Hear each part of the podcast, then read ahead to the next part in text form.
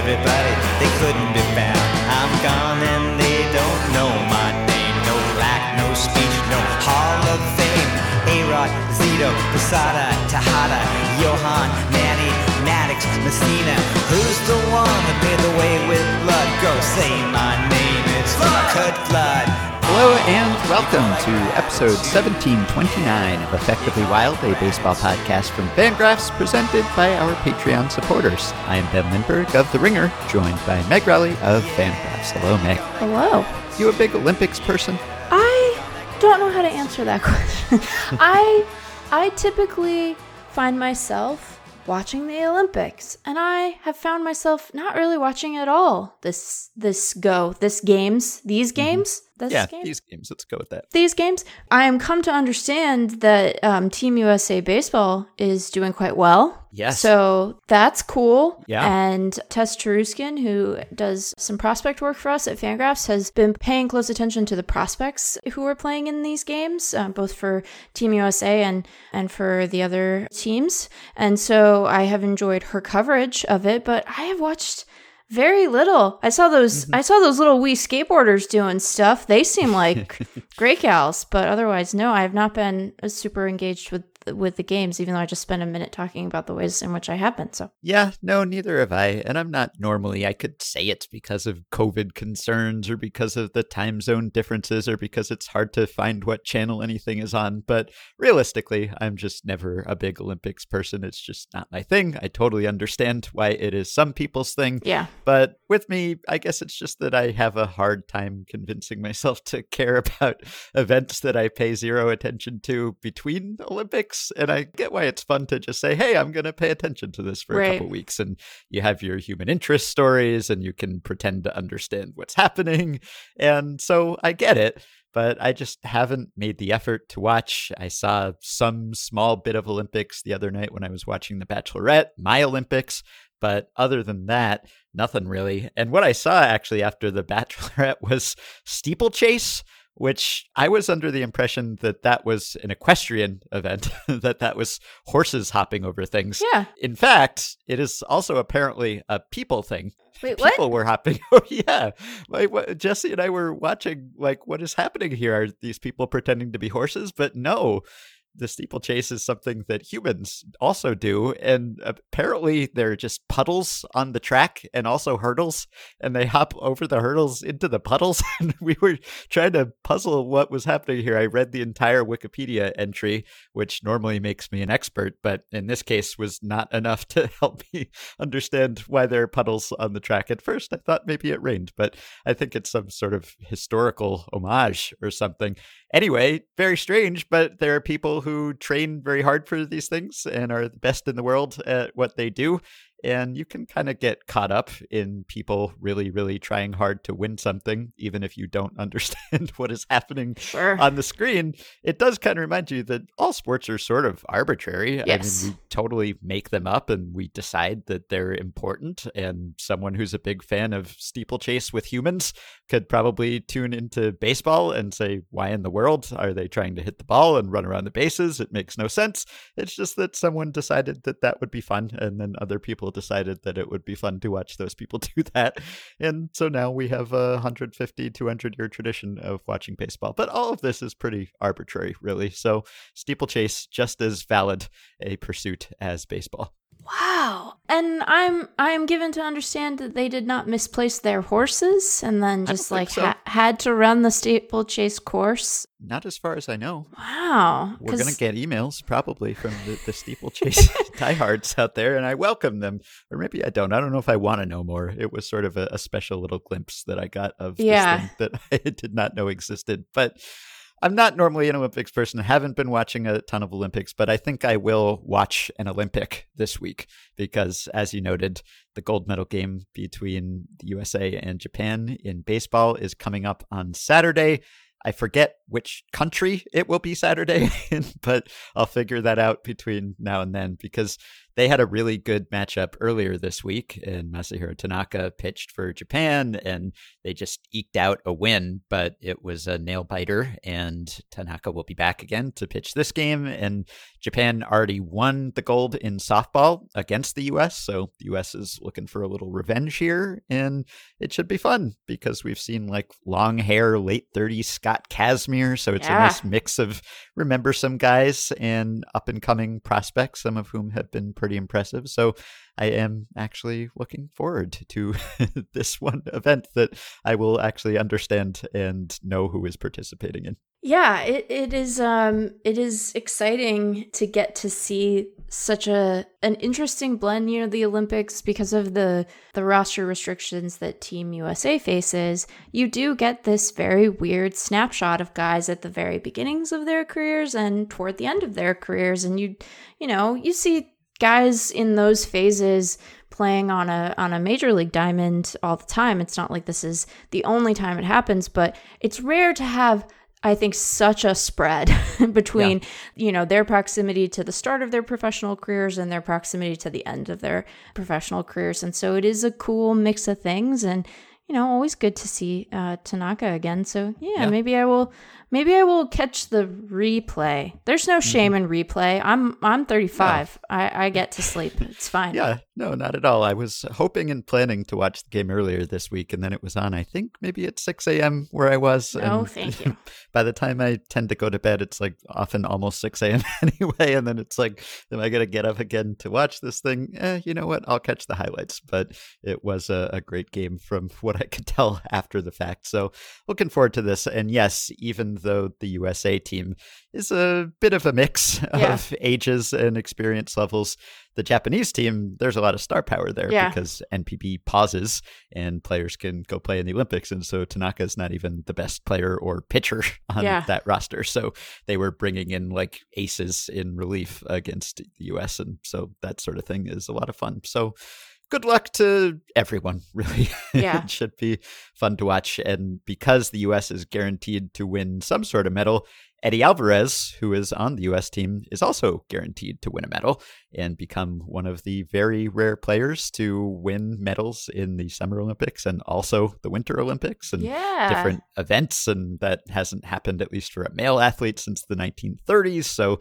that's kind of a, a cool accomplishment to go from speed skating medaling to baseball medaling after also making the majors. So that's a nice little storyline, too. Yeah. I I don't have anything to add to that other than that's pretty cool. Yep. we'll check that out and check out Steeplechase. Obviously, make sure you don't miss that. It may be over for all I know. and we're really sure that they didn't just like you know they they were like ah the horses they got delayed and they're Pretty sure. How did they Unless they get- They all ask- happened to fall off their horses at once, but I don't think that's what happened. i have a really dumb question are you ready Mhm. for it how do they how do they ship them to japan do they go on a boat or do they go on a plane can you put a horse on a plane well, I mean- the horses are the people. I guess there were no horses, but uh, but in the horse version of steeplechase because there are equestrian events at the olympics even if yes. we are, are stunned to discover that this is not one of them. I, I imagine that there is nothing particular to the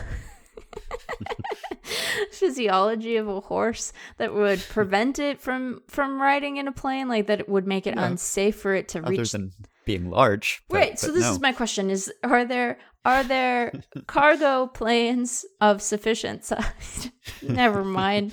I think the answer is certainly yes, but I like the idea of them being on like the Queen Mary too, having to Yes. traverse the ocean on a on a on a luxury cruise. right lounging on the sun deck. Yeah, with the sun- cocktails. With sunglasses on and cocktails, and they're sitting there like that's so hard to hold them in our hands, but that just because we have hooves, not hands, but that just makes it satisfying when we get to drink them.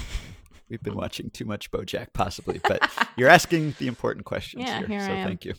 All right, so that's my Olympics baseball and/or steeplechase banter. So we have an email show for you today. We have a stat blast. We're going to meet some major leaguers, so this should be fun. But let us start with some emails, and we have some weird ones as usual, and some hypotheticals for you all. So a couple follow ups to recent conversations we had. This is a question from Daniel, who says, I'm listening to your dialogue on the Mets and Kumar Rocker situation when you reference the Astros Brady Aiken slash Alex Bregman shenanigans. This got me wondering, due to the structure of compensatory picks, could or do teams use this to intentionally draft players that they never intend on signing for quote unquote medical reasons? This could be used to better centralize their next wave of talent, or even just to defer a pick to a class they like better. It seems like the kind of morally questionable behavior that the Bregman drafting era of Astros decision makers might be up for. And I answered this question via email, and you can tell me if your answer is any different from my answer. But what I said to Daniel is that I would not put it past teams to do this if right. there were some strong incentive for them to do so. Shenanigans and draft shenanigans are a, a time honored tradition in baseball and probably most sports, but I kind of doubt this would be worthwhile because the draft is so unpredictable to begin with that it would be pretty tough to tell a year in advance that there would definitely be a better player available to you in the next draft. And there's some slight cost also in that you do drop down one pick. So even if you had the number one pick one year, for instance, you couldn't keep the number one pick for the next year, right. knowing that some all time talent is due to be eligible. So you'd have the, the number two pick the next year, like the Astros did when they took Bregman. And luckily for them, he was available at number two.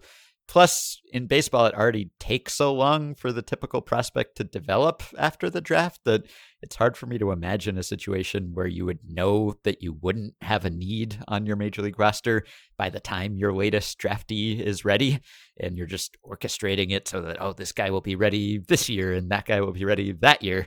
It's all so much of a crapshoot, and the developmental timelines are so unpredictable that I kind of doubt it. This seems like it would be a big galaxy brain sort of situation yeah. to me, but you tell me if you think any different. No, I tend to agree. Like you, not because I think that there is some like you know unassailable moral code that that teams ascribe to, but just because I don't think that this necessarily benefits them in a way that makes makes it worth it, both in terms of the reputational hit that they would suffer and also the lost the sort of wasted financial opportunity, right? Because they don't get to carry over any part of their previous year's pool into the next pool. So it's not like it gives them a boost in terms of their ability to sign one of those high profile guys, right? It's not like the Mets are going to be, as we talked about, the Mets aren't going to be able to carry that million dollar plus bit of pool plus surplus that they would have had this year into their 2022 draft. So there was not really a strong financial incentive, and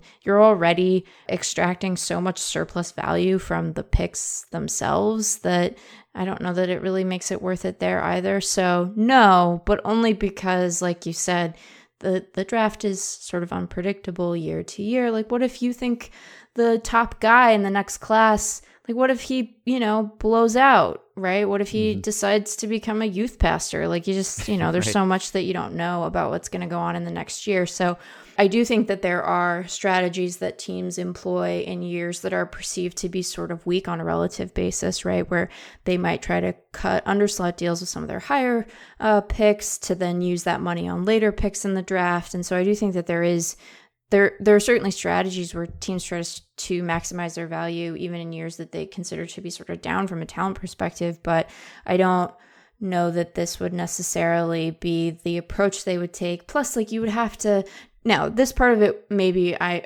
is actually fairly easy to sort of execute but you'd have to it'd have to be a guy who didn't submit pre-draft medicals right like there there are a lot of things that would have to line up yeah. for you to do this and have it make any kind of sense because if you take a guy who does submit pre-draft medicals and then you don't sign him, you don't get a compensatory pick the following year. And so that would make it fall apart. I just don't think that it lines up quite to do, which is perhaps one of the few places where teams are not able to extract just a little bit of surplus value right. from tiny cracks in in the institutional facade. But I think mm-hmm. I agree with you. Yeah, wouldn't shock me if someone in a draft room had discussed the sure. idea at oh, some oh, yeah. point, but I think there's just too much going against it, which is probably for the best. All right, Juliet says When you guys spoke on the podcast about potential NL MVP candidates given the slew of injuries to some of the leaders, Meg mentioned it would be cool to see a guy who's been traded win an MVP award. Although the suggestion was Trea Turner, I wanted to add another name to the MVP conversation the Brewers' Willie Adames. Do you think he'll receive any MVP recognition? I know he hasn't accumulated the war of some of the other candidates, but his impact on the Brewers has been transformational and vaulted them into a firm spot atop the Central. When he was traded, they were 21 and 23. They've gone 44 and 21 since. In the far fetched hypothetical that he does win MVP, how unprecedented would it be for a player traded between leagues to win the award? So we have talked about Adames a couple times this season. We talked about him when he was traded. He was the subject of a stat blast because he had the most extreme home road splits ever and had been better on the road. And we speculated about whether that meant he would be better with the Brewers because he would be away from the Trop where he said he didn't see the ball well. And thus far, that has turned out to completely be the case. And so we followed up on it and talked about how great he has been for the Brewers. And that has continued to be the case but I think it's still an extreme long shot that he could come from behind to take the support, even if, you know, Acuna's out, Tatis is out, et cetera, et cetera, and the field is opened up. It, it seems to me like there are a number of guys who probably have a better chance than Adames, as great as he's been. I think that that's true. I think it's it's quite rare for major award winners to change leagues mid-season. Yeah, I don't think anyone has uh, been traded midseason and won an MVP award. I know yeah. Rick Sutcliffe was right. traded in 1984 and won the NL Cy Young Award for the Cubs, and he was great. You know, he had like a five plus ERA when he was traded by Cleveland, and then he went 16 and one with a 2.69 ERA for the Cubs and got all 24 first place votes, I yeah. think, which uh, by war was probably not the right decision, but it happened. But I don't think it's happened with guys who got MVP. Although there have been guys who got traded and got MVP votes, even with the Brewers. CC Sabathia in 2008. He came from Cleveland and finished fifth in Cy Young voting, sixth in MVP voting. Of course, he was the defending Cy Young Award winner at the time. And Manny Ramirez in 2008 finished fourth in NL MVP voting after he was traded from Boston to LA. And Shannon Stewart did also in 2003 after he was traded from Toronto to the Twins, which is in the same league at least so all of his stats counted. I guess it's sort of surprising that there hasn't been someone who was traded within the same league and managed to do this, but I guess it's not that common for someone who is having an MVP caliber season to get dealt. All those guys I just mentioned, other than Sutcliffe, who was traded in June, were traded in July, though, and Adames was traded in May, so you'd think he'd have a head start, which would make it more conceivable Right. So even setting that part aside, like I do think that there seems to be there's a tendency that has persisted despite years of debate over what most valuable player actually means where there are voters who like to give votes to players who they perceive to be, you know, instrumental in a playoff run, right? Most valuable for them is sort of inextricably tied to the team's fortunes in a way that I think the Mike Trout enthusiasts among us find frustrating and really just continues to prove the point that they should call it most outstanding player and we could mm-hmm. stop having this stupid debate but we still have it and so i wouldn't be surprised if he receives like some maybe down ballot consideration if he goes on a real tear and and ends up within striking distance but it seems quite unlikely just given the gap that he would have to close and the already quite good uh, candidates ahead of him mm-hmm. some of whom have been traded but as we mentioned with Turner within within their own league so it seems unlikely to me but who's to say? I mean, we're mm-hmm. to say. We don't think it's going to happen, but it's not impossible. It's just extremely unlikely. Yeah, if he has the most amazing two months yeah. from here to the end of the season, sure. Sure. Yeah, I mean, he is uh, 16th in the National League in win probability added now, and he's well down the list in WAR too. It's been an incredible turnaround because he had a 74 WRC yeah. plus with Tampa Bay before he was traded, and he has a 146 WRC plus with Milwaukee since he was traded, and he's been worth 3.3 WAR this year, and 3.1 of that is with the Brewers. so it's been a heck of a trade. And as we said when we talked about it last time, always nice when you strike first and you get someone who you really need well before the deadline so he can help you all that time. I could see him. Obviously, he's been a fan favorite. You know, he could be like a, a team MVP yeah. or something, even though there are better players on the Brewers too. But I could see him winning something like that. I could even see him appearing on someone's ballot. He could sure. definitely get MVP votes if he finishes strong and the Brewers finish strong. Although it's worth noting that I think the Brewers were a good team anyway. Yes. Like I did pick them to win the division before the season and even pick them as my surprise team. Not that it would have been the biggest surprise if they'd won the division, but I thought they were going to be so good and win the division so easily that that would be a surprise. And I got to take my good predictions where I can because I completely blew the AL Central division prediction. So I'll brag about the NL Central one. But the Brewers are good, and I think they would have won this division eventually going away anyway. So it could just be that Adames had good timing in addition to also playing really, really well yeah. with the Brewers. You know, it, it's uh, if one player could make that much difference, then the Angels would be making the playoffs too, right? So right. clearly other things have gone right for the Brewers. So unless you want to give him extra credit for being a catalyst or inspiring the clubhouse or something, you know, he's been a big contributor, but hasn't exactly turned around the season single handedly. Right. Yeah, I think that that's right. I mean, like, I think they probably all do. Like, all the BBWA chapters vote for local awards. Mm-hmm. So he'll probably, like you said, receive some sort of brewer specific honor uh, if he keeps playing the way that he has. And especially if he, you know, has any key moments between now and the end of the season that, like, really lock in the division for them or whatever. But no, like, we can his story is wonderful. We can be excited for Willie Adames, and he doesn't have to be an MVP for that to be true yeah, there are uh, a lot of deserving players ahead of him. Probably he's uh, like twentieth or so yeah. in the NL in WAR, and WAR isn't everything. I no. understand, but you still got Tatis atop that list, and of yeah. course, everyone hopes that he will actually continue to play and end up at the top there. But if not, you've got Trea Turner, you've got Max Muncy, you've got Bryan Reynolds, you've got Chris Taylor, you've got Bryce Harper, you've got Buster Posey, you've got Brandon Crawford, Jake Cronenworth, Manny Machado, Mookie Betts, Nick Castellanos, Justin Turner. I could keep naming names. Yeah. Juan Soto. There are a lot of really great players in, in the NL. And so there's no clear candidate for sure. And the difference between like Trea Turner, who is the top non Tatis Acuna name, and Adames is like one win. Yeah. It's like 1.1 war. So I guess that's your best argument there is that even though there are quite a few players ahead of Adames, they're not far ahead of Adames. They're like basically all within the war margin of error, yeah. more or less. And so he'd have to outplay a lot of really good players over the next couple months to make up that ground. But he could end up close enough that you give him some narrative value and maybe he sneaks ahead of some other players who have higher war. So it's not completely ridiculous. I, I think it's just far fetched. Right. I think that's a good way to put it. All right. Here is a question from Runrin. Dominic Smith is hitting 326, 380, 461 against lefties this season in 89 at bats, and 223, 298, 366 against righties in 238 at bats. These numbers were a few days ago, probably as you're hearing this. Opposing managers continue to use lefty relievers against him, and the Mets occasionally sit him against a lefty starter. This backfired on Saturday, July 30th, when Reds manager David Bell brought in Sean Doolittle to replace Heath Hembree with two out in the bottom of the ninth, and the Reds up by one run. Smith hit a game tying single up the middle, and the Mets went on to win in extras. Dom was asked about his good numbers against left handed pitching a while ago and said that he hadn't been aware. He seemed surprised, as he felt like he didn't see the ball as well against lefties. My question is how many at bats are required to confirm that a reverse split is real and not just due to a small sample? When do teams start to make decisions based on these numbers rather than career numbers or league average numbers?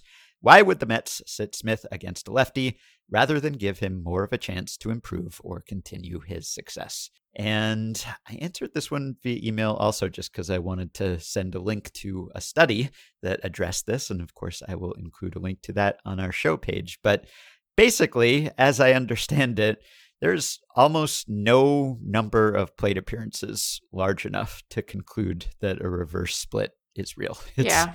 It's pretty much never real, or at least statistically speaking, it would be tough to conclude that it's real. There have been cases where reverse splits have persisted over quite a while. And so the study that uh, I will link to here, which was done by the blog Roto Value in response to some tweets by Tom Tango about this a few years ago, basically he issued a challenge and he said, take all of these hitters who have a reverse split, so they hit pitchers of the same handedness better than they have hit pitchers of opposite handedness over some large number of plate appearances, and then see what happens over the rest of their career. Do they continue to have a reverse split, or does it regress to the mean or toward the mean at least part of the way?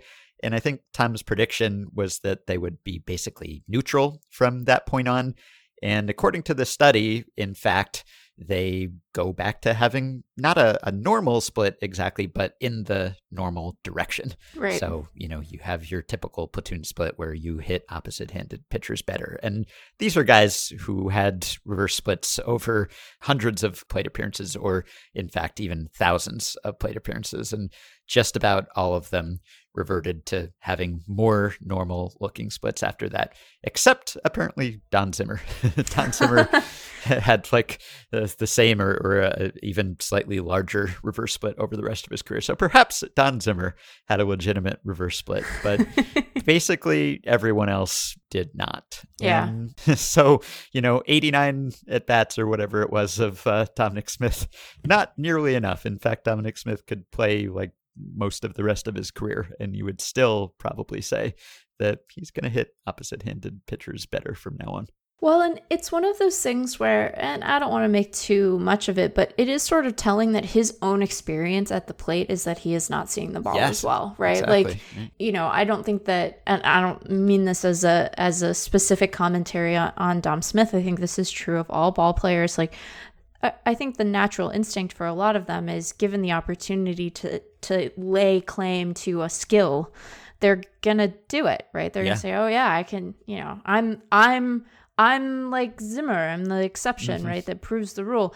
And that is clearly not Dom Smith's experience of his own plate appearances, regardless of what the results of those PAs have been. So um, I think that this is a case where we might listen to the batter, and it's possible that in addition to their decisions being informed by analysis, they're also just listening to their player, right? And and not Mm-hmm. putting him in a position where he feels like he is often sort of at a disadvantage at the plate. So yeah. Yeah, I mean the factors that cause platoon splits, like all hitters are subject to them to some degree. So you you can't fight City Hall and you can't defy platoon splits forever. Really, Right. you just you get a better look at the ball from the other side, Yeah. and there may be some hitters who have smaller platoon splits. Naturally, there Yeah. are hitters who do, and in fact, uh, lefties tend to have larger platoon splits, and so it's even more unlikely that Dominic Smith has a reverse split. I think, but you know the eh, there are certain hitters who do better against certain pitch types maybe and and those pitch types might be more prone to bigger or smaller platoon splits. So there could be reasons or maybe just the way you set up the plate or your eye dominance or i don't know Yeah. all of these all of these things that affect it but it's just hard to beat the fact that you get a better look a better angle etc if you're facing an opposite handed pitcher and given enough time that shows up in the numbers so Yep. that's uh, one of my pet peeves on broadcasts at least I, I doubt there are that many teams that are really buying into tiny sample single season reverse splits anymore but on broadcasts you will often hear that and i don't mind if you say that that's been the case as long as you don't insist that it means something or Right. that it's predictive you know if you just say well it's, it's kind of weird but this has happened this year but small sample you know don't buy too much into it but sometimes you do hear commentators really saying like no this was the right move or the wrong move because so and so had reverse splits this season and it's just not telling at all based on on what we can see so yeah don't don't make that mistake Yeah. all right, here's a question from Michael.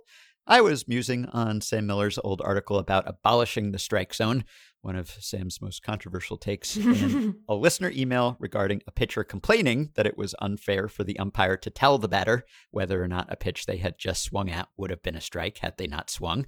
And it got me to wondering what if the count were a secret until the at bat resolved? the umpire would still have to record balls and strikes via some mechanism so that his ball strike calling could still be assessed by the league, and so he couldn't arbitrarily decide what the count was midway through, but it would be secret to the participants, to the players. I think this would make for a more action packed game, as pitchers would be more incentivized to throw more pitches closer to the strike zone to increase uncertainty about the count, and batters would be incentivized to swing at more pitches for fear of striking out without having had the chance to take a cut.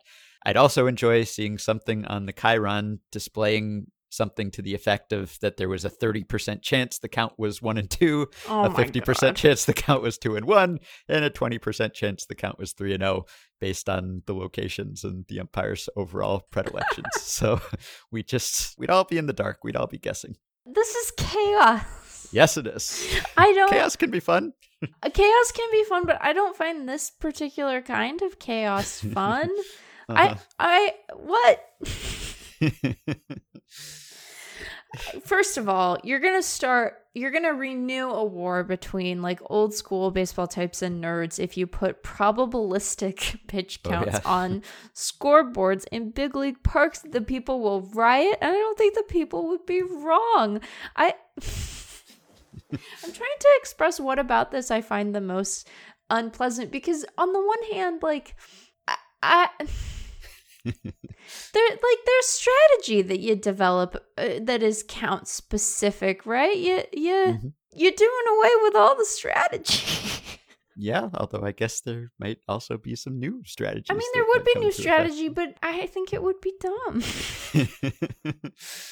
yeah, I mean, I guess uh, people might say, well, we're already into the strike zone being somewhat subjective because we like catcher framing and we're not necessarily pro robo zone. So if we're okay with the zone being amorphous and shifting from count to count and umpire to umpire and catcher to catcher, then why do we draw a line here and say that everyone involved has to actually understand what the strike zone is? Because if we but- wanted everyone to always know what a strike was, then we would say, yeah, we want RoboZone so it'll be consistent. And so you'll always know whether that was a ball or strike.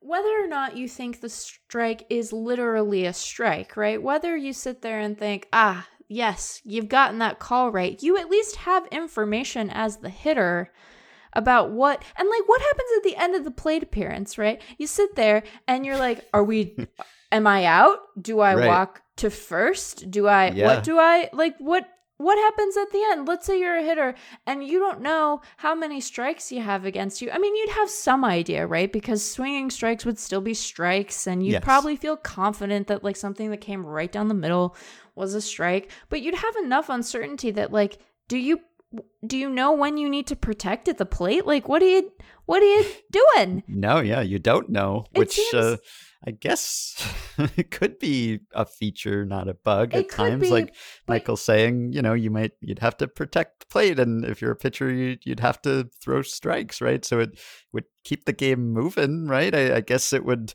I don't know. It might it lead to more scoring, probably. I, I think it works in the pitcher's advantage that you can expand the zone and everything, and so it would probably lead to more offense, more contact. Maybe that's not the worst thing. Maybe you'd have faster plate appearances, you know, fewer chases and fewer pitches per plate appearance. And I don't know. It's got some things to recommend it. I'm willing to believe that it could it could be a boost to offense, but I also think that hitting is like already so reactive to remove information from an already reactive pursuit feels unfair. True.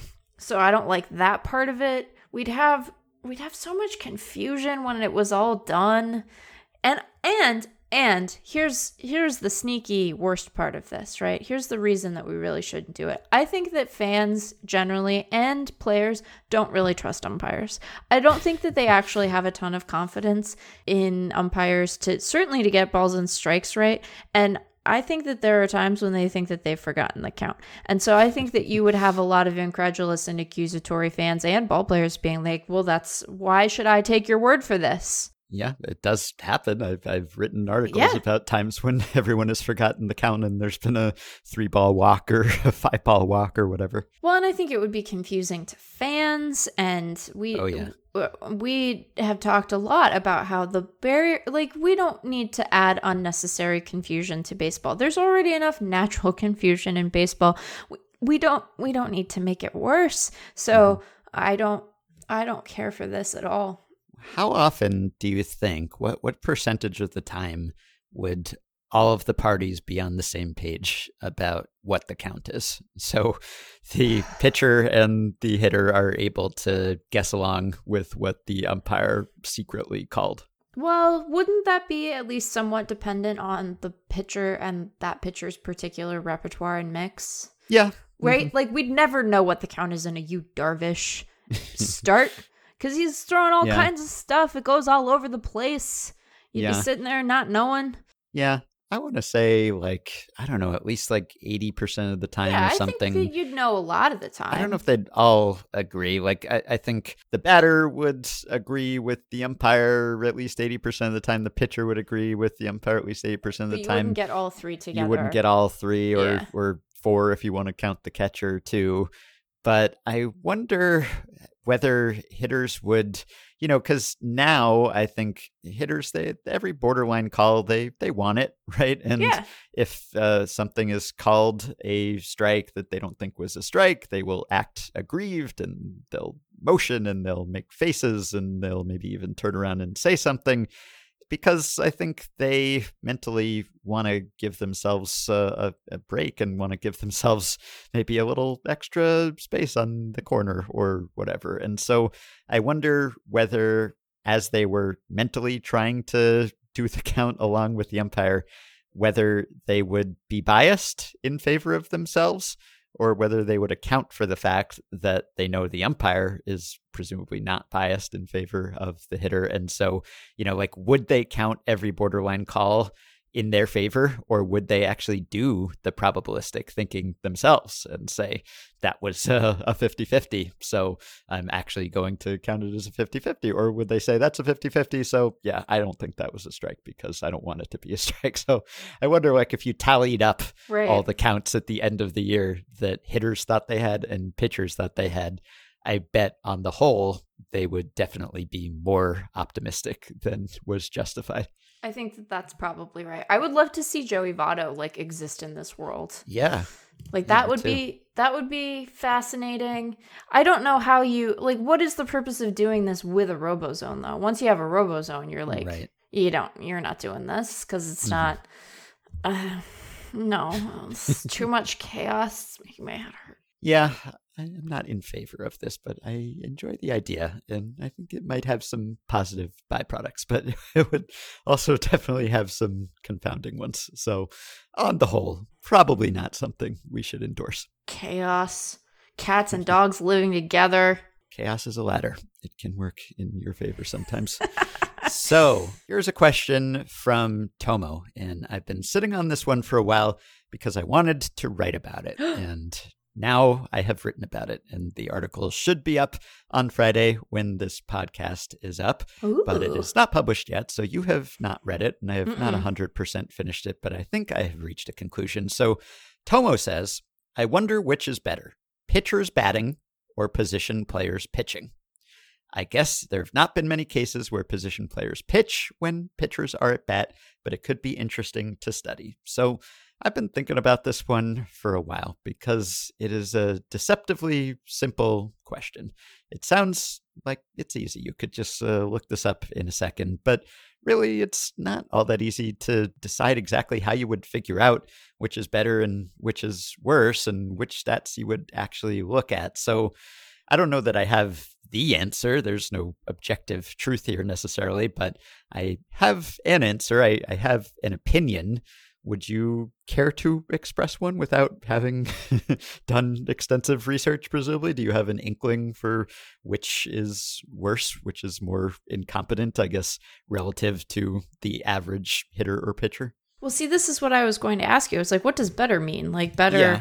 aesthetically, better in terms of the, Oh, the yeah, rate of a whole other question. the rate of success Mhm. in the activity. Yeah, the way I defined it is just uh, which is less effective relative to the average hitter or pitcher, basically. So, you know, which is worse compared to a legitimate hitter or pitcher.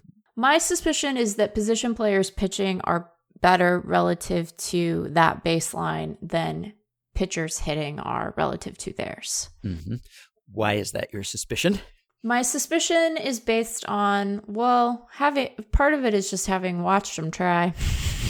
yeah. but I, I to give a an actual answer, I think that you have more guys who have more recent and more competitive pitching experience who end up being position players only than you have the reverse.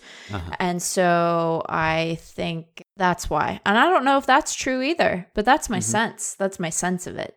Yeah.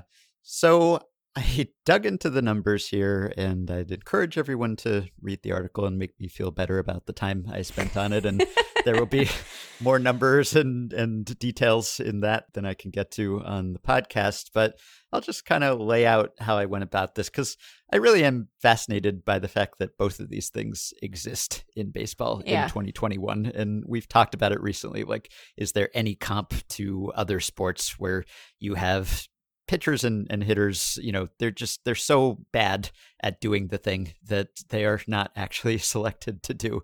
And so there just are not a lot of analogs uh, in high level sports to this. And I tried to come up with some comps. We tried to come up with some on the podcast, and there just really are not a lot out there. So, as I put it in the article, no other sport so routinely puts players in starring roles for which they are completely unqualified and untrained. And obviously, there are emergency situations sometimes Sure. that call for athletes to play out of position or out of their depth. There are many examples of that. And, you know, there are cases like uh, kickers or punters returning kicks in football or, you know, trying to tackle people who are returning those kicks. But really, when they're trying to tackle, like if they actually get to that point, it's a sign that something has already gone wrong. And Right. also, it's rare. Whereas, you know, hitters, it's an inevitability in a National League game. It's baked into the rules that hitters are going to pitch. And even position player pitching is more common than most of the comps I could come up with. And and position player pitchers pitch on purpose. Like they decide that this is who we want on the mound right now. Granted, like typically in blowouts, so something has Sure. gone wrong, but still, you make an affirmative decision that this is who I want. And that just doesn't happen very often. Uh, Obviously, the closest comp I think is cricket, which is a, a close cousin of baseball. And there you do have bowlers who bat and batters who sometimes bowl. So that's a, I think, very similar situation. But even there, based on what I could tell, it, it's not quite as extreme. The contrast, like bowlers as batters are not quite as terrible as pitchers as hitters and batters as bowlers can get by you know doing sort of a, a spin style instead of a, a speed based style and you have a lot more two-way players in cricket you have a lot more all-rounders as opposed to mlb where you basically have one and i think that's a sign that it's not quite as specialized so having gone through all of that and, and figured out that I, I couldn't come up with a perfect comp, I think it's a good time to consider this question because both of these things are endangered to varying degrees. Like, this is probably the last year of pitcher hitting. We don't know for sure. It got a reprieve in 2021, but it's probably gone next year. And even position player pitchers, I think there is some momentum toward a mercy rule potentially, which would probably do away with them. And there's that rule that was going to be on the books last year, but was canceled because of the pandemic, but probably will be brought back, I would assume, where you have to have a, a margin of what, six runs or more at least in order to bring in a, a position player pitcher, has to be extra innings or something. So that would cut down on them to some degree. And I think, you know, people are over it because it happens so often that a lot of the charm has worn off. So I, I think that uh, we could be in a situation where a few years down the road, these things either don't happen or they're a lot less common than they are right now. So this is the, the heyday or the last gasp, possibly. So what I did is I looked at just the the basic stats, which are totally terrible for both. So entering Thursday, I looked at 2018 to 2021 just because uh, pitchers have gotten worse as hitters over time. So you have to look at recent years and also because this is like peak position player pitching. And we've seen so many more of them in the past few years. And because we've seen so many more of them, they don't throw as hard as they used to. So you kind of have to look at the present state to assess things. So over that time period, pitcher hitters have produced a slash line of 118, 150, 150. That's a 300 OPS with a 43.4% strikeout rate, a 3.2% walk rate, and 58 homers in eh, 13,500 something plate appearances.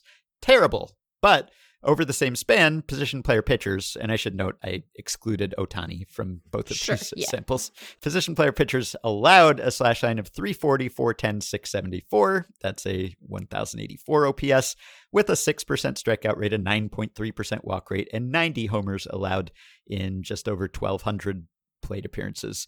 That's a 9.21 ERA.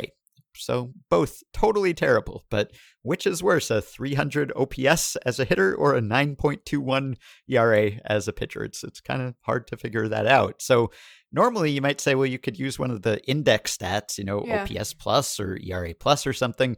And if you do that, then hitters have had a negative 19 OPS plus, and position player pitchers have had a 60 ERA plus. So that looks like a landslide victory for position player pitchers. But I was talking to Tom Tango about this, and he said that, you know, under the hood, ERA plus and OPS plus are, are both abominations of math, and that uh, at the extremes they break down. And pitcher hitting and position player pitching are nothing if not extreme. Yeah. So you just can't really use them for this purpose. However, we don't need them. We have an alternative.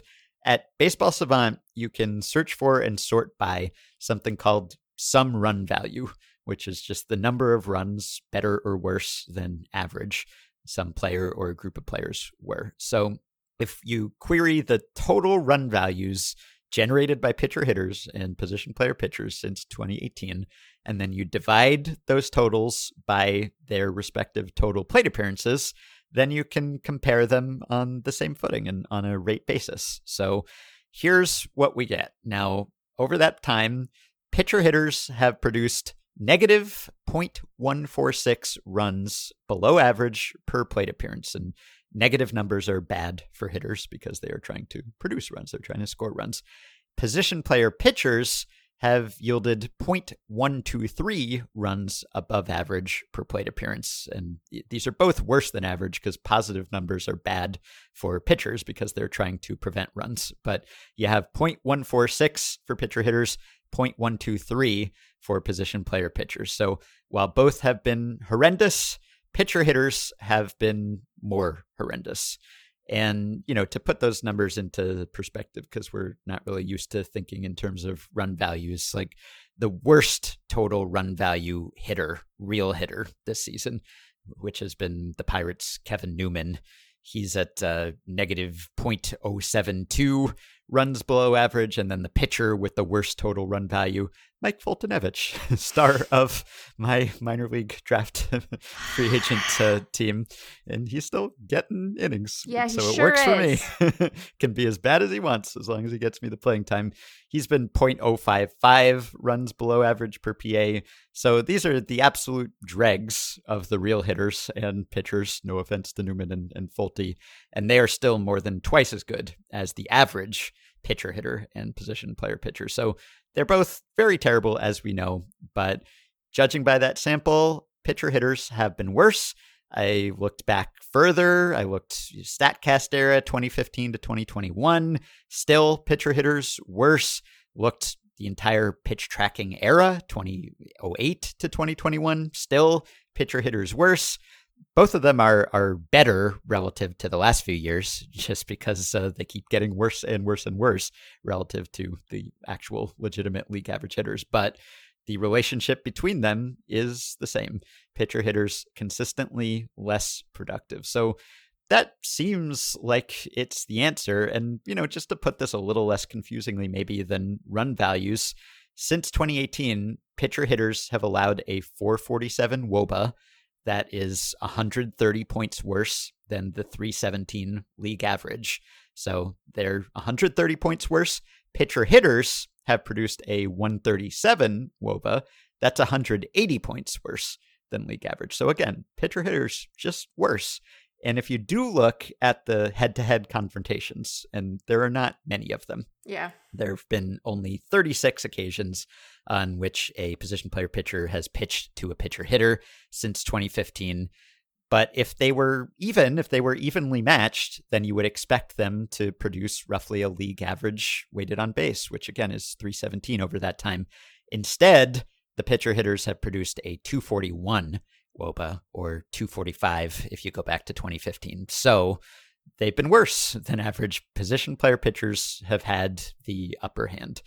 And the last caveat that I should probably mention is that position player pitchers do have it easy to some extent because typically they pitch in blowouts. So they're often facing below average batters, and also maybe those batters are not trying quite as hard as usual, you know, Yeah. whether because of unwritten rules aside from Yermin Mercedes, or maybe they just have trouble psyching themselves up in these situations because they're winning or losing by so much, and also they're facing someone who's so bad that it's almost embarrassing to, to beat him. So, you know, sometimes you'll see like the the plate appearance earlier this year where Freddie Freeman struck out against Anthony Rizzo Right. and, you know, he walks away laughing. It's like, you know, this is silly. Or Javier Baez, when he faces position player pitchers, he bats lefty. so they're not taking this totally seriously. He's done that three times and he doubled and flied out twice. So that might make you think that, okay, the numbers are worse for pitcher hitters, but maybe it's uh, skewed because position player pitchers are, are benefiting from the situations in which they pitch. However, pitcher hitters have it easy too because pitchers tend to phone it in a little when facing other pitchers. You know, Yeah. they throw more fastballs, they take a little off.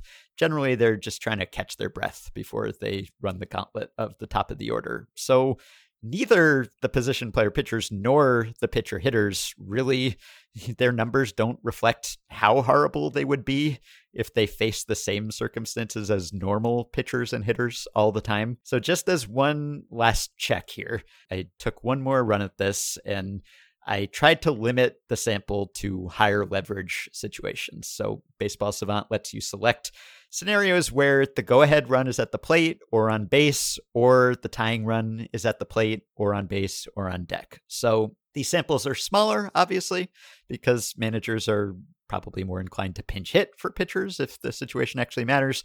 And position players rarely pitch in moments that matter. So it's going to be a lot of extra inning games where just all your other options are exhausted.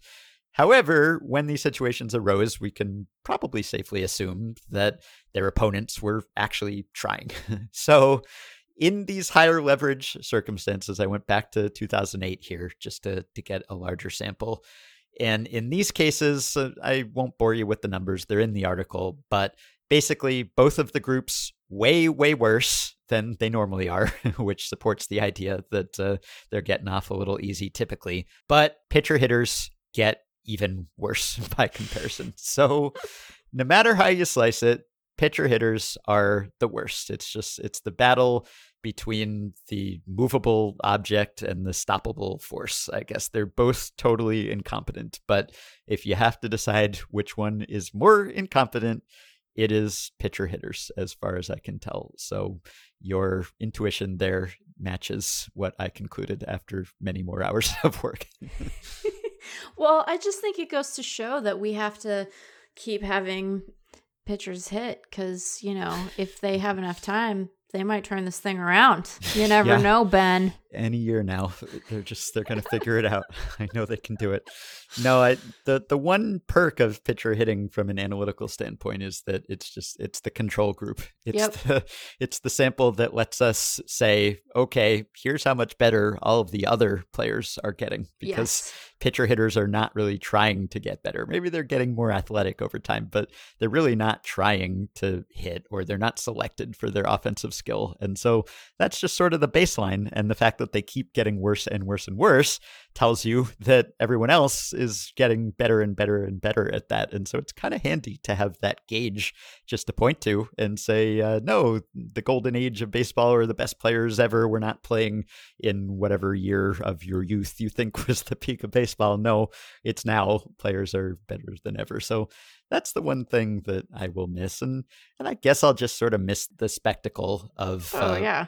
You know, players who are completely unqualified to do these things, doing these things at the pinnacle of their profession. And if these things were a little less common, I would appreciate them more and I wouldn't want to lose them, like the Waxahachie swap, where you had pitchers in the field sometimes, which still happens rarely in emergencies. But I like that because it was very rare. And so it was special when it happened, and it didn't happen so often that it became a bother.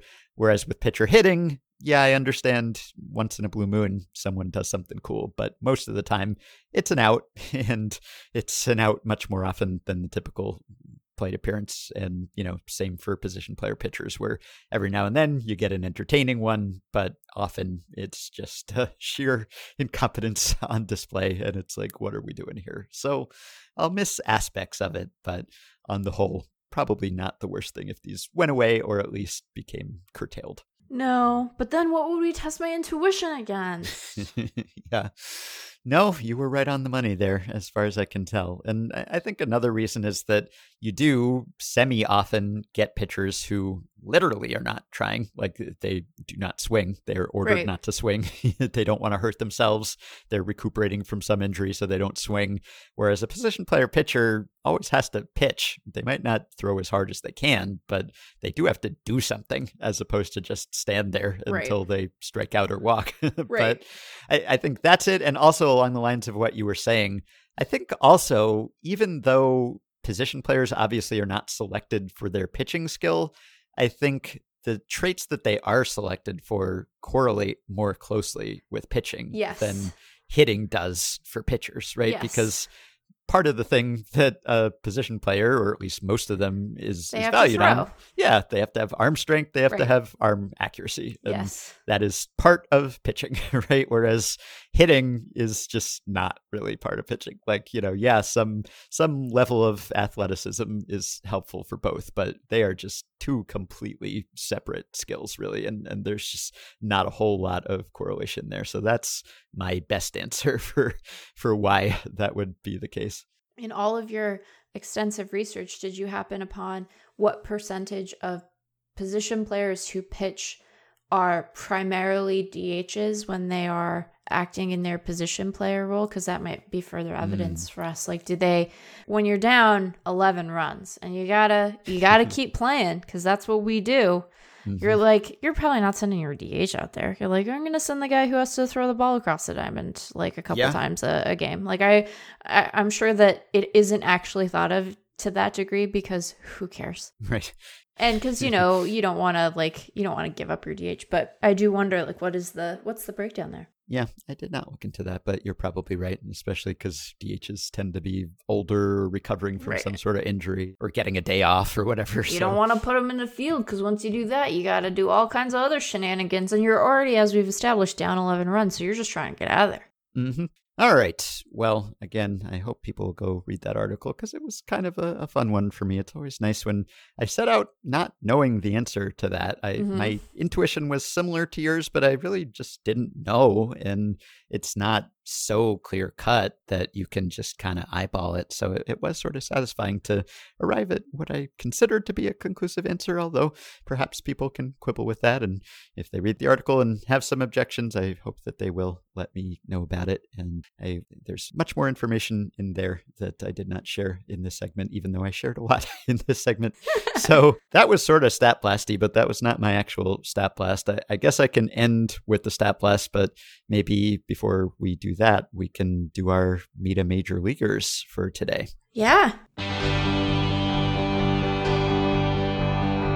Meet a Major Leaguer. I am very eager to meet this nascent Major Leaguer. It's the thrilling debut of somebody new. Let's meet this mysterious Major Leaguer. I took a little look just to see the pace of major league debuts this year, and we're right on target for 2019. Actually, I, I thought it might be more just because of you know post 2020 and COVID and all of that, but it seems like we're at 190 debuts through this August 4th, and we were at 191 debuts in 2019 through the same date. So it's a lot. That is why we do this segment. It's way too many players to keep track of, but it doesn't look like it's accelerating this season at least. So so that's something. So we have each met a major leaguer, and now we will share what we learned. Would you care to lead off? Sure, I will go first. Right. We've met a couple of major leaguers, Ben, and I think we've enjoyed each time, but I have the best name we're going to have the whole year. I feel confident, yeah. even though it is only August 5th, and I imagine we will do this segment at least a couple of more times before the season concludes. We are going to meet Shea Spitzbarth. Excuse you. Shea Spitzbarth. I will Wow. say once again, human names the best. It sounds like a combination of like multiple fluids that could come out of your face. Spitzbarth. yeah, there have been some really good names added to the roles this year. Like uh, I did Tucupita Marcano last Incredible. time. It's it's tough to beat that. There have uh, been many good ones, like Packy Naughton recently Incredible. arrived. Just so many good ones. But yeah, Shea Spitzbarth, that's tough to top. So Tough tell to us top. about Mr. Spitzbarth. So he he went undrafted out of Molloy College. I hope I'm saying that correctly.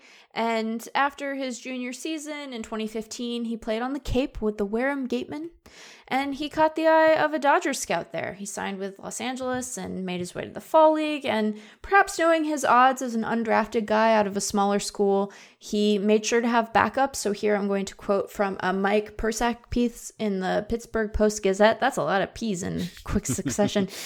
Both Spitzbarth's father and uncle are firemen, and in 2017, Spitzbarth intended to take the fireman's exam to become one himself, but he was still in Arizona at the time with about two days left in the season. He said, I don't know why I didn't leave the Fall League to go take it, Spitzbarth said. it's hard to say like a lot of times in a row. she sells Spitzbarth by the seashore. yeah, exactly. And I just didn't leave. My uncle and my dad called their chiefs and said, Hey, can you take it at a courthouse in Arizona somewhere? They said no, it won't work out. So I missed it, unfortunately. By 2019, he had reached double A or triple A, excuse me, with the Dodgers, but he was also 24 years old and had an 8.18 ERA and a 6.21 FIP.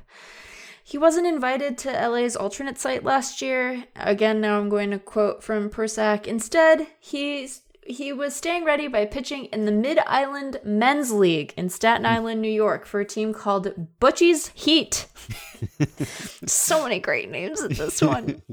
His teammates and opponents were plumbers, firemen, policemen, garbage men, and local college players, he says. He tried to stay fresh, but he also recognized how ridiculous this setting was, so he told himself that if he didn't make it to the majors in 2021 or 2022 at the latest, that would be the end of his baseball career. And then we can flash forward to the end of last year when he was selected in the minor league phase of the Rule 5 draft by the Pittsburgh Pirates. Upon his selection, he made the minor league phase guys I care or know about off the top of my head section of Eric Longenhagen's piece on the Rule 5. And here I'm quoting from Eric. The Pirates took Shea Spitzbarth with the first pick of the AAA phase. He doesn't throw all that hard, 91 to 93 for me, but his heater has nearly perfect backspin and he has a plus changeup. And then Spitzbarth would go on to be an honorable mention on this year's Pirates list, with Eric noting minor league Rule 5 pick Shea Spitzbarth has a plus changeup. And That was the, the full extent of his mention. Spitzbarth had a 141 ERA and a 443 FIP in 32 AAA innings for Pittsburgh this season, striking out 19.7% of hitters and walking 10.2%. He also applied to join the Port Authority Police Department, just Wow. in case, but he was not accepted. So that's Lucky interesting. for him, I guess. Yeah, he was called up on August 2nd when the Pirates placed Chad Kuhl on the COVID IL, and he made his debut that same day against the Brewers. He allowed a single to the first batter he faced, then walked the next one before inducing a flyout to get out of it. He came back out for the eighth and pitched a 1 2 3 frame. In his next outing on August 4th, it went Eduardo Escobar single, Avisail Garcia flyout, Tyrone Taylor flyout, Lorenzo Cain single, Luis Urias flyout. He has a 0.00 ERA and a 4.45 FIP. He has a 50% fly ball rate and hasn't struck anyone out yet. He was optioned back to AAA after his game on the 4th. And he is the first Molloy alumnus to make it to the major leagues. And after his debut, he said, I shouldn't be here. This is impossible. It's just a lot of hard work and dedication, and it's not just me. It's family, it's friends, it's coaches, it's teammates who have helped me along the way, trainers along the way. It's unbelievable. Hard work. That's all I can say about it. And all I can say one more time is Spitzbarth. Once more with gusto. Yeah, that's a good one. So, my player debuted a day after Shea Spitzbarth, and he is another native New Yorker, although he is from Huntington, New York, not Staten Island, but Long Island. And he is Stephen Ridings, new Yankees sensation, Stephen Ridings. He is 25 to Shea Spitzbarth's 26, but he too is a right handed pitcher, although he is a giant, as you would expect, because he's a Yankee. So, of course, he is. and I was suggested this name by Patreon supporter Andrew Perlman, and I will read his message. He says, do you take nominations for Meet a Major Leaguer subjects? In this case, we do. Because please, please, please, you have to talk about Stephen Ridings, who debuted tonight with the Yankees. Three strikeouts and a double allowed in one inning against the Orioles. Here's why he is the first Major League Baseball player to come from D3 Haverford College since 1911. Yes, Meg, you read that right. He is from the BICO. Yeah. He's also 6'8 and throws 101 miles per hour, which raises all kinds of questions about what a guy who throws 101 is doing in D3 in the first place. Was he all gas and no other skills? Did he develop velo in college? What did he do his senior thesis on? My fellow Haverford alums are bursting with pride and excitement tonight. Our grads have an unusual penchant for getting jobs in front offices, including Thad Levine of the Twins and former D backs GM Josh Byrnes, but getting onto the field has been elusive. In fact, there has been only one major leaguer from Haverford in all of the history, and it is Bill Lindsay, who got 68 plate appearances in 1911 for the uh, Cleveland Naps when they were still called the Naps. And he had a 49 OPS plus, and that was it. That was the distinguished history of Haverford College in the majors up until just a few days ago. And Andrew continues. Lastly, one more fun fact. Stephen Ridings, that's S T E P H E N, was picked out of a D3 college in Pennsylvania in the 2016 draft. And another pitcher named Steven Ridings with a V was also picked out of a D3 college in Pennsylvania, Messiah University, in the same draft. Steven Ridings with a V made it as high as AAA in Seattle's system. This is irresistible, isn't it? According to the Effectively Wild wiki, Haverford has never been mentioned on the podcast. Now's the moment. If we wait 110 years until the next Haverford major leaguer emerges, I'm not sure if I will still be listening. That is a good point. Can't even guarantee that I will still be hosting at that point. So we had better give the glad tidings or writings while we can. So, Stephen Ridings, it's a, an excellent question. Where did he come from and how is he throwing 101? So he entered in the top of the seventh and he struck out DJ Stewart. He struck out Pedro Severino. He gave up a double to Maikel Franco, and then he struck out Pat Valaika. And this was uh, kind of a, a, cool game where, for unfortunate reasons, the Yankees had a, a bunch of COVID cases. They had a game where everyone who pitched was making his major league debut. So Luis Gil, who is a, a, known prospect, he had a very impressive outing as the starter. He went six innings, and then Ridings came in in relief, and he had a very impressive inning. And then after that, Brody Koerner came in, and he pitched uh, fairly well too. So this was a, a nice game for minor league depth. It was the second time in Yankees history that three pitchers debuted in the same game, hmm. the first time since September 26, 1950, when Lew Burdette, Dave Madison, and Ernie Nevel debuted against the Senators. So everyone was seemingly quite impressed by Stephen Ridings and his Ridings fastball, as one would expect. And I asked Eric Longenhagen, again, I will quote him too. I said, Where did Stephen Ridings come from? And he said, No effing clue. Which is uh, essentially my sentiment about Stephen Ridings. So he was drafted by the Cubs in the eighth round of the 2016 draft. And then he kind of bounced around a bit, didn't seem to do anything very impressive in the minors. He was in short season with the Cubs, and then the Royals picked him up, and he was with them in 2019. He had a five nine ERA in the Pioneer League, and then I think they released him, and the Yankees signed him after the pandemic season just this past January, and he had not pitched like in full season ball even in the minors to that point. But they started him in AAA. He put up a .47 ERA with uh, 14 strikeouts per nine in 19 innings, and then they promoted him to AAA, and he continued to pitch well and get punch outs there. And then next thing you know, a few guys were on the COVID IL, and here was Stephen Riding striking out a bunch of Orioles. So I tried to figure out exactly how this happened. Like he got seven whiffs in the 16 pitches he threw. I understand it's the Orioles, but still. Still. And yeah, I read a little bit about his backstory. So in Little League, he moved back and forth between the A and B travel teams. He was cut from his eighth grade team. So it's one of those, you know, no one believed in me and that kind of thing. He was not like a, a top prospect despite his size. And as a junior in college, he put on 30 pounds. He worked on his mechanics. He went from throwing 84 to 90, which is a nice jump, but still a far cry from the 101 he was touching just this week. And Eric said he saw him while he was with the Cubs. And at that point, he was 91 to 95. Like he has data from an Idaho Falls outing in 2019 in the Royal system, where he was 92 to 95. He topped out at 96. So he must have used his pandemic more productively than most people did because somehow yeah, seriously. he has gained like five miles per hour in the last couple of years. And I don't know exactly how that happened. But while sitting out the pandemic and, and no minor league season, he was selling sports equipment in Florida. I think he was working for Rawlings selling gloves. And he also worked as a substitute chemistry teacher because he has a chemistry degree. And then he was working out with Eric Cressey, the Yankees director of player health and performance in Florida.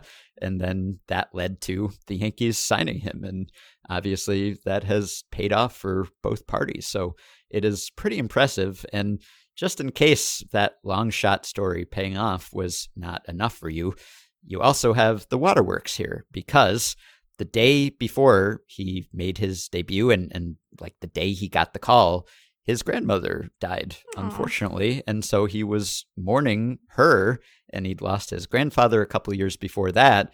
And so while they're making funeral arrangements and such and trying to come to terms with that loss, he gets the call that he is making the major league. So it's hard to imagine more of a roller coaster of emotions than that. So, you know, there's a, a video of him talking about that, which I will link to, and it is uh, as touching as one would expect.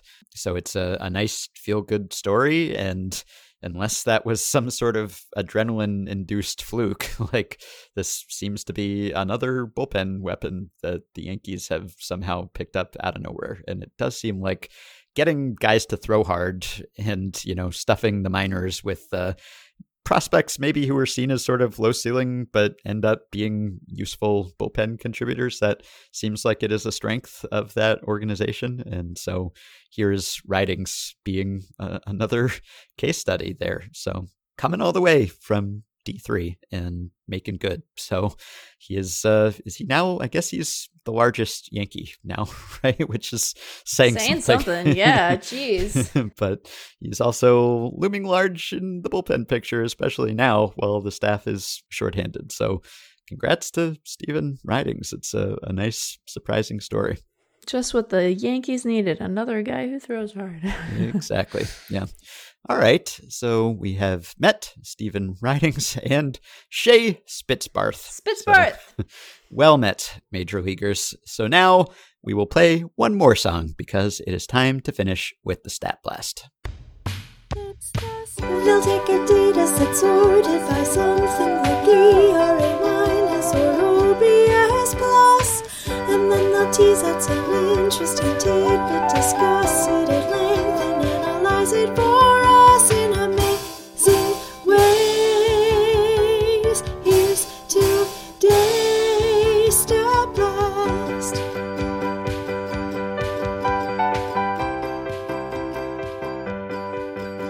Okay, so this Stat Blast is prompted by another listener email that I have also been sitting on for a few months because it required some research, but I wanted to do it at some point. So this question comes from Ben from New Jersey, who says, I'm in law school and was reading a case for legislation slash regulation, Flood versus Kuhn, if you are curious, and it starts with what is essentially an ode to baseball by Justice Blackmun. In his opinion, there is a list of many baseball players seemingly randomly listed. The list has a bunch of Hall of Famers, but I'll admit there are many names I don't recognize. I'm curious about your thoughts about the list. And he sent us a, a screenshot of the page, but there are places you can find this online because this is a famous opinion and uh, a famous case. So Flood versus Kuhn, for those who don't know, this was a Supreme Court case in 1972 that upheld MLB's antitrust exemption. It arose because Curt Flood challenged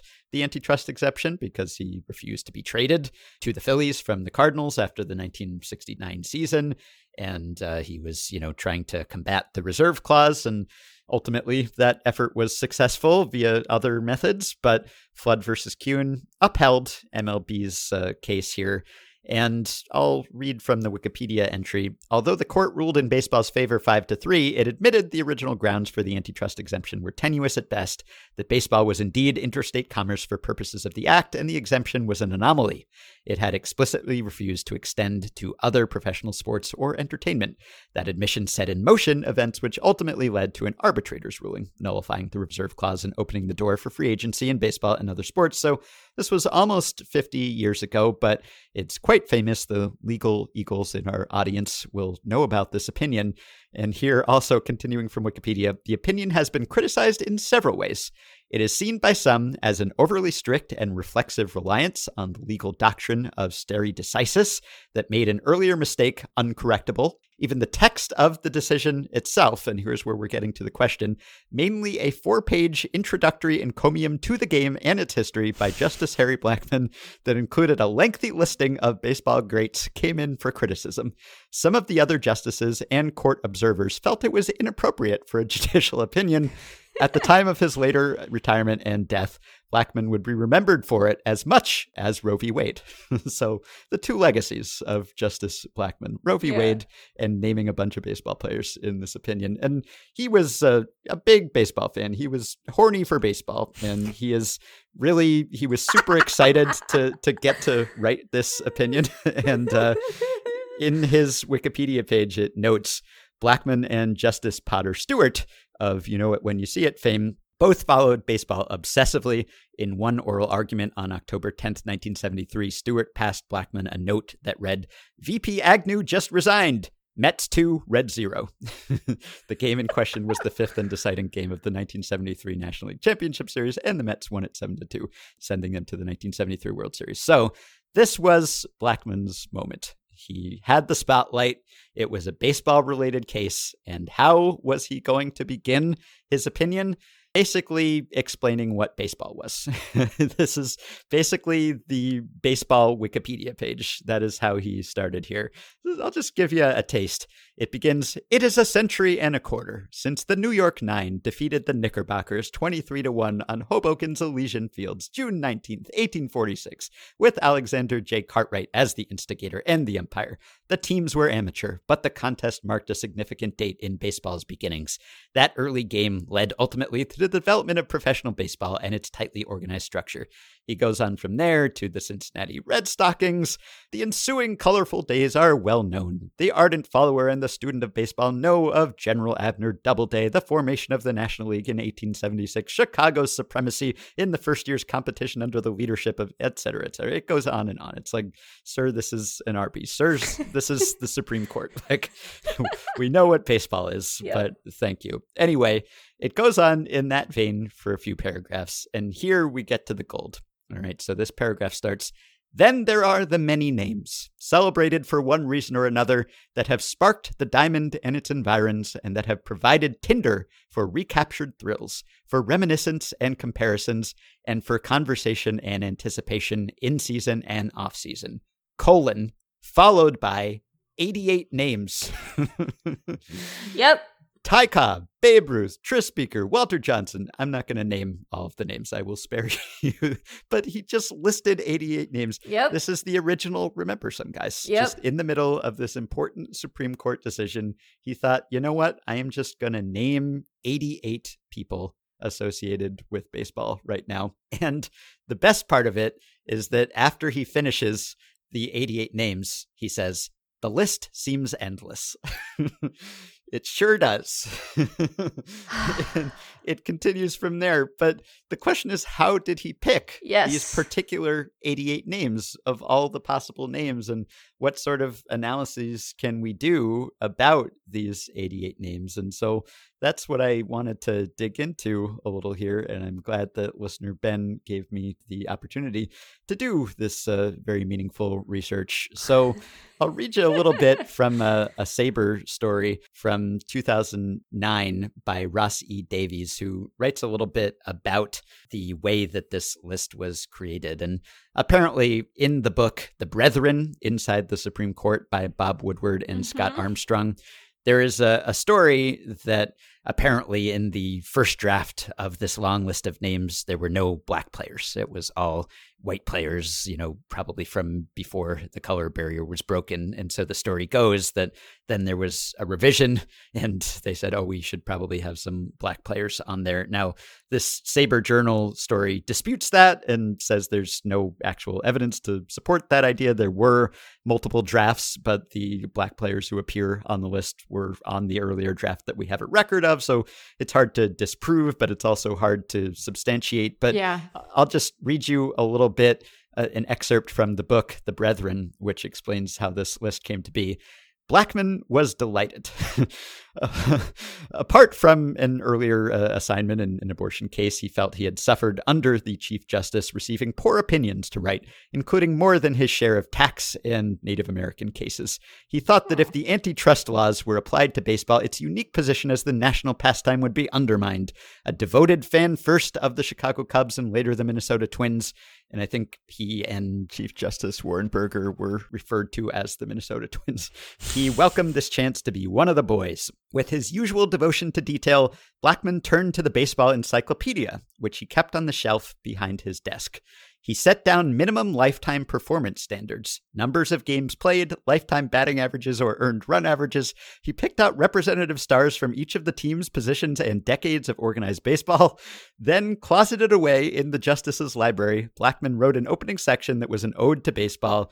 In three extended paragraphs, he traced the history of professional baseball. He continued with a list of the many names, et cetera, et cetera. I read that already. The list seems endless, Blackmun wrote.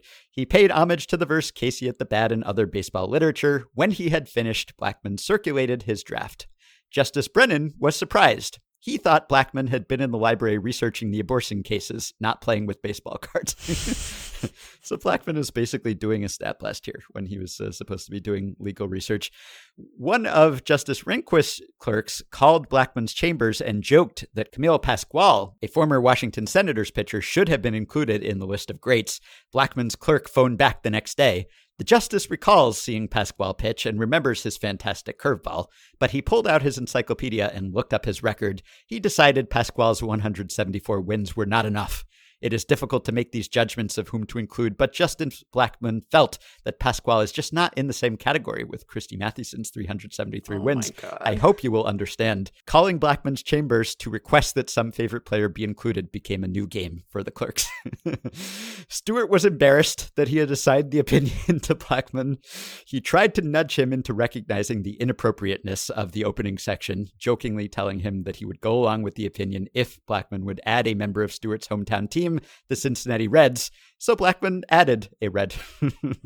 Oh Marshall registered his protest. The list included no black baseball players. Now, this is the part that is somewhat disputed. Blackmun explained that most of the players on the list antedated World War II, and black players had been excluded from the major leagues until 1947. That was the point exactly, Marshall replied.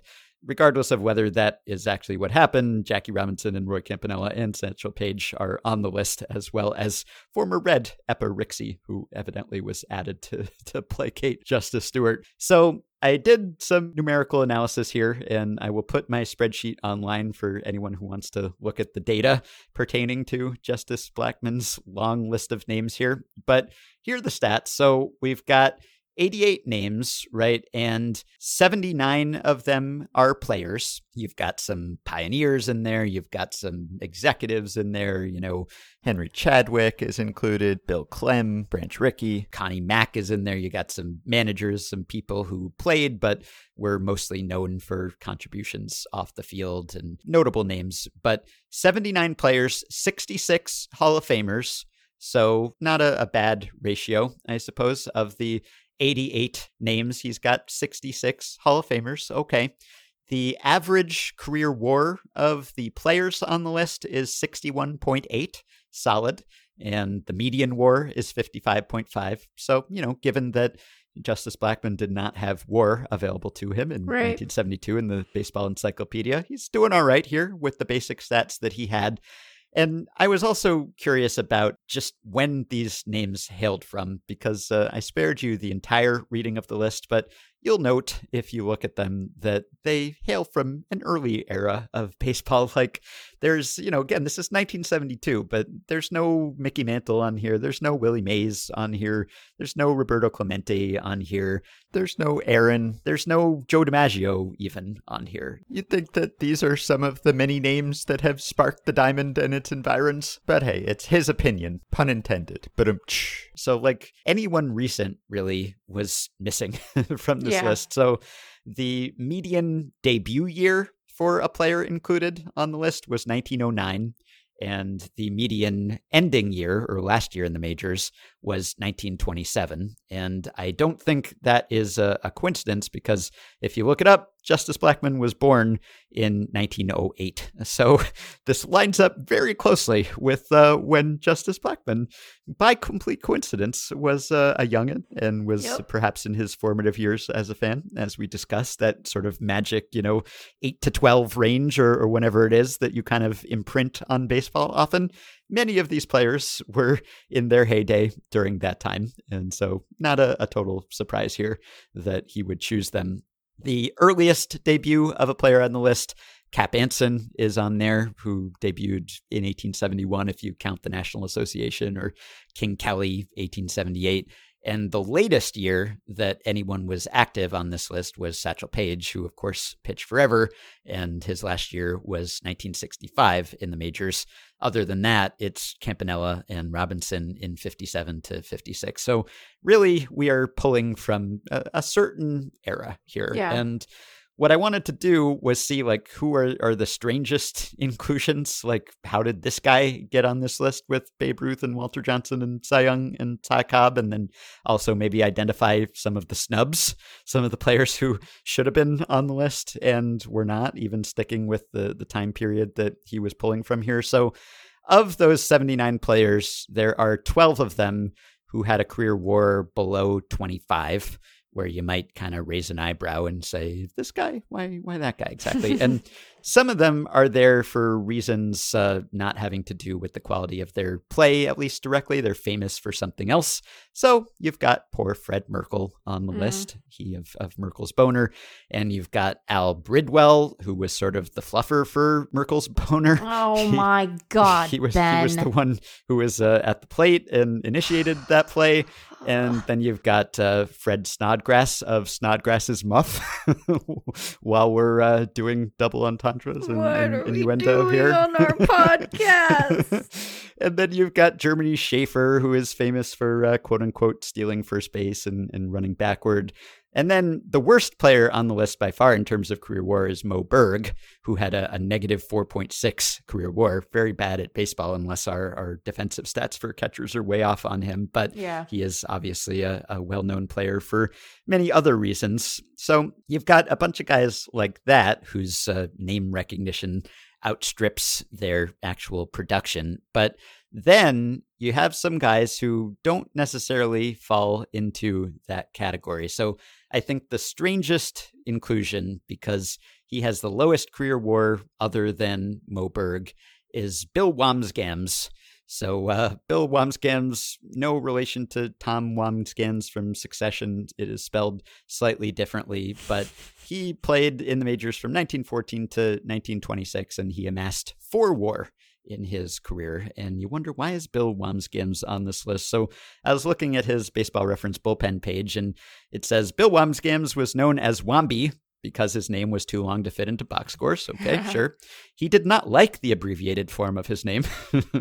it's, it's Oh. too bad, Bill. He is known primarily for turning an unassisted triple play in the fifth inning of Game 5 of the 1920 World Series. All right. I guess that's some claim to fame. Maybe that was better known in 1972 than it is now. Bill played 13 years in the majors and eight years in the minors. He also managed a couple years in the minors. He twice led the American League in sacrifice hits and once in games played.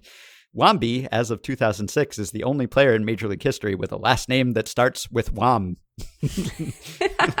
so there's there's a It's reason. just anticipating the Yeah, fame in right. his decision is all. yeah. So anyway, nothing there gives you a clear idea for why you would pick Bill Wambsganss necessarily over many of the other players that you might have picked. And here's what I suspect. He was featured in The Glory of Their Times. the- oh, sure. yeah, the classic oral history by Lawrence Ritter, who traveled all over the country and got some of these, uh, you know, deadball figures to commit their memories to tape and transcribe them. And it's a great book, wonderful book, one of the best books. But that book came out in 1966, and I'm gonna guess that Justice Blackmun devoured Glory Yep. of Their Times. That is right up his alley. And I think that explains some of the other common names that uh, are on this list that you might wonder why they are on this list. So, Rube Bressler. Oh, he's in Glory of Their Times. What do you know? Hans. Lobert, Glory of Their Times. Lobert. Davy Jones of the Tigers, not of the Locker or of the Monkees. He is in Glory of Their Times. Bob O'Farrell, Glory of Their Times. Al Bridwell also is uh, Glory of Their Times. Jimmy Austin, Glory of Their Times. So we could go on. I'm pretty sure that uh, he was flipping through that book and remembering some guys. And that is a big part of why he included those names on this list. Now, the biggest snubs by war, which again, he did not and could not avail himself of, but No. now that we can, I looked for the biggest snubs by war through 1945 because that's uh, kind of the ending date from when he was pulling most of these names. So, on the pitching side, the top 10 who should be on but are not on Kid Nichols, Tim Keefe, Eddie Plank, John Clarkson, Pud Galvin, Jim McCormick, Carl Hubbell, Red Faber, Vic Willis. And on the hitter side, Mel Ott. I don't know how Mel Ott didn't make this list. Yeah. George Davis, Roger Connor, Arky Vaughan, perpetually underrated, Bill Dahlen, Frankie Frisch, Bobby Wallace, Al Simmons, Joe Cronin, the original Billy Hamilton, sliding Billy Hamilton, home run Baker's not on this list. So there's some pretty obvious glaring omissions there. And I guess they made the mistake of not talking to Lawrence Ritter and being featured in Glory of Their Times. So my complete statistical analysis of Justice Blackmun's opinion and the original Remember Some Guys will be linked from the show page, but there is my way too deep dive into not a random collection of names, but certainly a strange one. Strange that it existed at all, and also sort of strange that it took the form that it did. When I was in grad school, Ben, I uh, I was studying political theory, and I I thought about sports as a way to like understand representation and political engagement, and that was that was interesting to me. And I wrote a number of papers to to that effect, thinking that that would sort of be my area of academic focus. And I remember getting a, a paper back from a professor who I liked quite a bit, who read it and had good notes, but also made note to me that perhaps what was more interesting to me was the sports rather than the political theory. And I didn't think that I would have a lot in common with a Supreme Court justice, but perhaps I've underestimated the, the similarities that we share. Did you do a long list of mariners for no reason in the middle? no, but I, I think that in a paper on like the, you know, importance of the Northwestern football players attempt to unionize and what that shows us about our understanding of representation that I had like a half page long footnote on QBR as a dubious metric. So I was perhaps well on my way, even if I didn't realize it, you know? Mm-hmm. Yeah. well, I guess I don't know what that means. I guess you pivoted to the job that that was right for you. Yeah. And Justice Blackmun, he just stuck it out on the Supreme Court there, just Yeah. muddling away. Who with, knows uh, what he might have job. done if he had leaned into his I passions. know he could have amounted to something. if he could have been the greatest lister of names of baseball players ever, and he just had this this one shot. He could have been the original David Roth, and instead David coined that term first. Yep. All right. Well, thanks to Ben for prompting that question, and thanks to the late Justice Blackmun for giving me a reason to do even more useless research on this episode. And for other things too. You know, you did some other stuff that Yeah. we appreciate, but you know, Other stuff too. Yeah. this is the one that's relevant to our podcast where we, you know, talk about water. Yes. Well, having told you about the debut of the newest 6'8 major leaguer, Stephen Ridings, I would be remiss in not noting the passing of the best 6'8 Major League Baseball player of all time, J.R. Richard, the Astros legend who died on Wednesday. Like Ridings, he was a right handed pitcher who touched triple digits and got great extension and released the ball close to the plate. Dusty Baker on Wednesday said the thing about his size was the plate is 60 feet 6 inches from the mound, but JR is throwing from 50 feet. He was all legs. You didn't have much time to make up your mind, plus, he was a little bit wild. He was the toughest guy I ever faced, and we faced him all the time. And Richard was really great at his peak, and unfortunately, his career was cut off at its peak. He debuted in 1971. His last major league season was 1980, and he didn't really break out until 1976 or so when he was 26 years old. But from 1977, his age 27 season, through the first half of 1980, he was the most valuable pitcher in Major League Baseball, according to Fangraphs WAR. He started the All Star game in 1980, and at the break, he was leading the majors in strikeout rate, in ERA, in FIP. But shortly after the All Star game, he had a stroke that almost killed him. And he had been complaining of symptoms for some time pain and numbness, dead arm. And a lot of people dismissed those symptoms and thought that he was making them up, or he was lazy, or he was jealous of Nolan Ryan. People in the media, people with the team just didn't really believe him, said nasty stuff about him. And obviously, there was something seriously wrong with him. It seems like he had thoracic outlet syndrome. Fortunately, he survived, but he never made it back to the majors. And he went through some tough times, but he managed to turn his life around. Eventually, became a minister, got involved in community work. But he was one of the most fearsome, intimidating pitchers of his era, or really of all time. Another thing Baker said, he was recounting one day when both of the catchers on his Dodgers came into the clubhouse on the day that the Dodgers were scheduled to face the Astros, and one had his arm in a sling and the other was in crutches. There was such a thing as JR-itis, an incurable disease when you're afraid of JR, Baker said. We had a team meeting and said somebody's going to catch. There were a lot of guys who would take days off when JR was pitching. And he's really one of the few guys from that era who, if you look at his stats page, it looks like he could be a contemporary pitcher. Looks like he could be pitching today, just because he did miss so many bats by the standards of his day. And he was so big and he threw so hard. And I thought it was sort of appropriate when he threw out the first pitch to Gerrit Cole before game one of the 2019 ALCS, because he was kind of Gerrit Cole before Gerrit Cole, except even bigger. Threw hard, had a nasty slider, struck out a ton of guys, and it was also appropriate because Gerrit Cole broke his record in 2019 of the most strikeouts in a single season for an Astros pitcher, 313 in 1979. Cole ended up with 326, and you could see the difference in eras there because Richard threw about 80 more innings in 1979 than Cole did 40 years later. But even though Richard was a great strikeout pitcher for his day, led the league in strikeout rate, his day had a lot lower league average strikeout rate than Cole's day did. A lot of people think that he would have gone on to make the Hall of Fame if he had stayed healthy. So farewell to a legend, J.R. Richard. Sadly, he died of complications from COVID, and on Wednesday, his friend and former teammate Enos Cabell was talking on the broadcast about how he tried to convince him to get the shot, didn't understand why he wouldn't. There's some sad irony in getting through everything he got through, surviving that near death experience with the stroke and all of the troubles that came later, and then losing your life to this illness that perhaps could have been prevented. Don't want to turn a J.R. Richard remembrance into a vaccination sermon, but get your shots, people.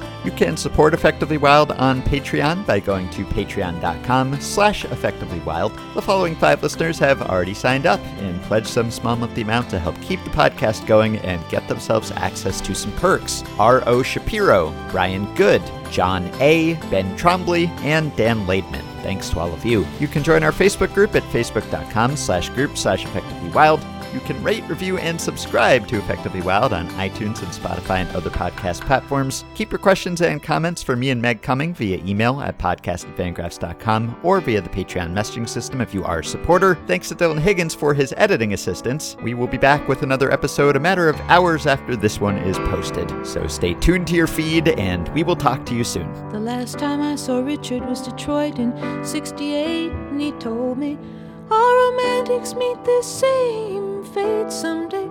Cynical and drunk and boring someone in some dark cafe. You laugh, he said. You think you're immune. Go look at your eyes, they're full of moon. You like roses and kisses and pretty men to tell you all those pretty lies, pretty lies. When you gonna